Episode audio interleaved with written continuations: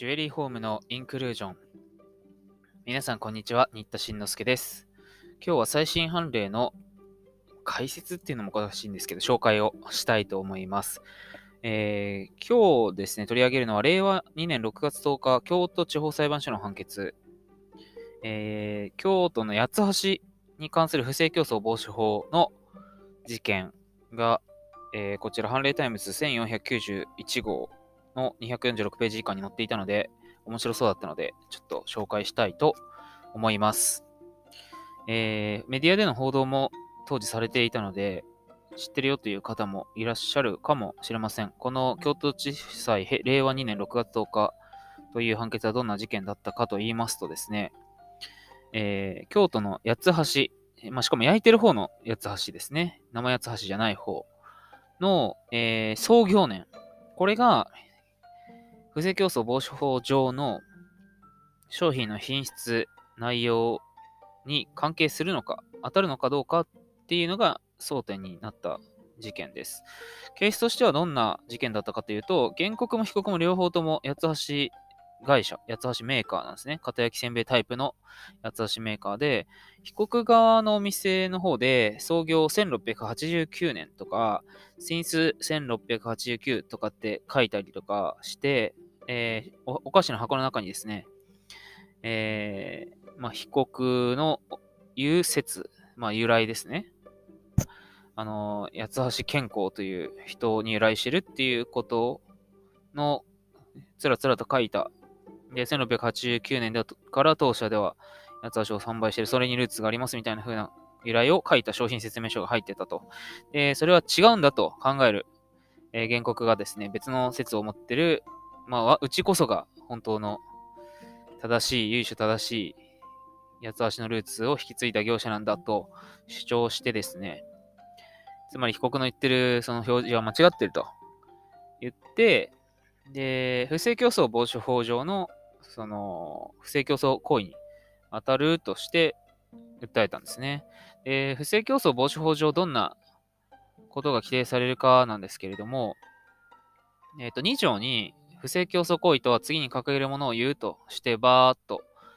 いっぱい不正競争行為が列挙されています。で今現在の条文で言うと20号。当時はまだ条文が少なかった関係もあって、当時の14号ですけれども、今調べる方は不正競争防止法ってインターネットとかで調べていただいた場合は、おそらく20号に次のような条文があります。商品もしくは駅務もしくはその広告もしくは取引に用いる書類もしくは通信にその商品の原産地、品質、内容、製造方法、用途もしくは数量もしくはその駅務の質、内容、用途もしくは数量について誤認させるような表示をし、またはその表示をした商品を譲渡し、引き渡し、譲渡もしくは引き渡しのために展示し、輸出し、輸入し、もしくは電気通信回線を通じて提供し、もしくはその表示をして駅務を提供する行為というのがあるんですね。で、まあ、この商品の品質内容とかっていう部分ですかね。まあ、品質かな？のところに、こういう歴史とか由来っていうのも、まあ、当たるだろうと。まあ、ブランディングとかね、ネームバリューという意味で消費者の行動に影響するはずだとして原告は訴えたわけです。結論としては被告が勝って、この不正競争防止法上の不正競争行為に、その、えー、製造の、なんていうんですか、創業年？と、等の表示は該当しないんだよということを判断した判決と言えると思います。えー、ちなみに、この後、原告が控訴して大阪高裁でも控訴棄却なので、えー、被告が勝ち、原告が負けが確定しているということのようです。まあ、一部のメディアではね、まあ、京都の人にしかわからない訴訟なんていう言われ方も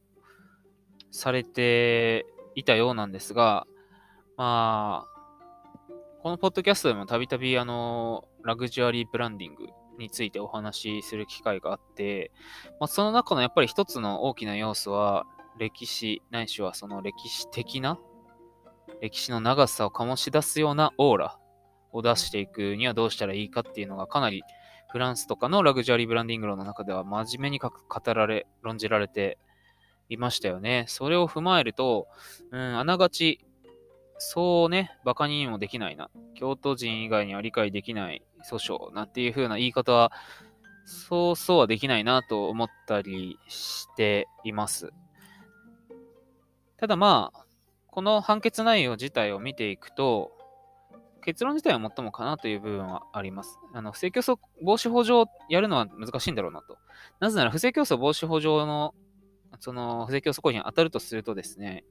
刑事罰もあるような結構重たい内容になってしまう、効果が重たいので、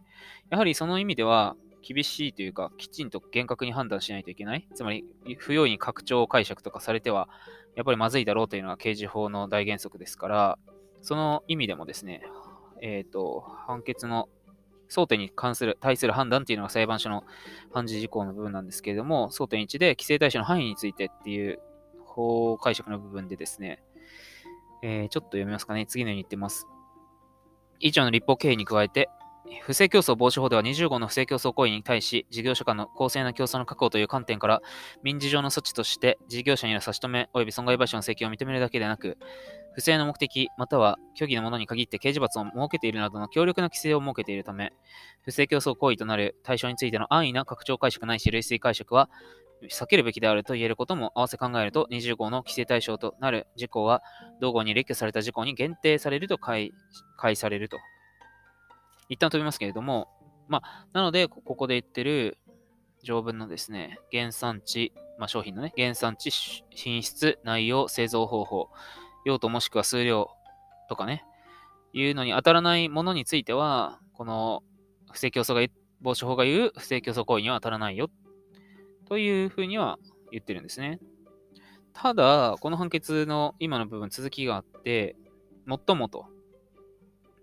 20号に列挙された事項を直接的に示す表示ではないものの、ないものも、表示の内容が商品の優位性と結びつくことで、需要者の商品選定に影響するような表示については、品質、内容等を誤認させるような表示という余地が残ると解するのが相当である。それは取引の実情と個別の事案を前提とした判断と言える。原告の主張はこの限り限度では採用することができる。としてるんですね。だからもうこの時点でバッサリ切ってるわけではないんですね。創業年っていうのはもうおよそ商品の品質とかには関係ないから終わりですって言って切ってはない。もし本当にその創業年に関する事項が商品の品質と結びつくような、需要者の商品選定に大きく影響するようなものであれば、そこについて嘘ついちゃダメだよねっていうことにもなりかねないということで、一応次のね、争点も検討してるんですよね。で、いろんなこうアンケート調査だとかね、うん、いうのを使って、そういう歴史が長い方を贈り物の時に選びますかとか、多分そういうことを聞いたんでしょうね。で、しかも、その、まあ、江戸時代以降のね、続くそういう八つ橋についての、まあ、どっちがルーツなんだっていう証拠を出し合ったわけなんですよ。いろいろとね。で、結論として裁判所が見て、どっちもなんか一応の資料っぽい、根拠っぽいものもあるし、どっちが決定的な、に正しいとかね、よくわかんないよねっていうような感じになったように、この判決から読めました。えー、ちょっとだけ読みますと、えー信頼性や独自性に加えてネームバリューがあるからなどと回答しているものもあり、その回答と商品の品質等との関連性も明らかとは言えないと。アンケート結果と見たけど、まあ一概にその、じゃあ歴史や古い方をみんなみんながみんな選ぶと言ってるわけでもないし、えー、被告が提出する証拠とかも明確に不当とも言えない。以上によれば、前期のアンケート調査及び意見書によっても、被告各表示は商品の優位性に結びついて消費者の行動を左右するとまでは認めがたいと言ってるんですね。で、続きです。以上記のような事業者の認識を踏まえれば、被告各表示に接した事業者が、歴史の古さが被告歌手の品質及び内容の優位性を推認させると受け取ることがあるとしても、それが必ずしも事業者の行動を左右する事情であるとは言えない。被告各表示はいずれも商品の品質及び内容の優位性と結びつき、事業者の商品選択を左右するとは言えないから、商品等誤認表示とは言えない。事業者の認識を考えれば、被告各表示はもともと創業が320年前のようであるという程度の受け止められ方になると推認され、これが実際と大きく異なるとも言えず、誤認を招くとは言えない。というふうに言ってるんですね。うん。まあ、なかなかいろいろ考えさせられる内容だなと思いました。確かにその、商品をね、ずっと使おうかなって選ぶときに、いろんな要素があるわけですよ。値段とか、味の美味しさとか、お店の綺麗さとか、アクセスの良さとか、広告いっぱい打ってるかとか、その中の一つとしてなんか歴史がすごい古くて由緒あるところらしいとかね。例えば何ですかね、わかりやすいところで私もあんま詳しくないですけど、なんかトラヤのどら焼きとか言ってなんか確かに贈り物としてすごい有名だし、デパートのとこに入ってるよねっていうブライメージがあるじゃないですか。それは多分まあ長年のブランディングというか、歴史の積み重ねによって、えー、のれんというんですか、ブランド力が高まっていった証拠なんだろうと思われますし、えー、そういう歴史の長さとかが一つのね、事情として左右することはあるかもしれないけど、じゃあ、こっちは200年の歴史で、こっち300年の歴史だから300年の歴史の方がいいよねっつって、古い方必ずしも選ぶかっていうと、そういうわけでもないということなんですよね。なので、まあ、ラグジュアリーブランディング論としての重要な一つのファクターではあるものの、えー、不正競争防止法の不正競争行為の要素にまでなるかと言われると、そこの次元ではないということになるんでしょうか。まあ、この点が多分、ブランドの方たちとかね、アーティストの方たちとかすると、まあ、我々は別に法の世界で生きてないからっていう風になるかもしれないけど、まあ、特に不正競争防止法上の違法行為になってしまうってなると、こうね、厳しいペナルティがあるので、なるべくあんまり極力本当にひどい場合以外は介入しないよというスタンスを不正競争防止法は取ってるというふうな理解をしておくと、こう理解しやすいんじゃないかなと思ったりしました。えー、今日は京都地裁令和2年6月10日の八橋の事件から、えー、歴史、由来、ルーツなどの要素がどういうふうに関係するんだろうっていうお話をちょっとしてみました。皆さんのご意見などもいただけると嬉しいです。それではまた次回お耳にかかります。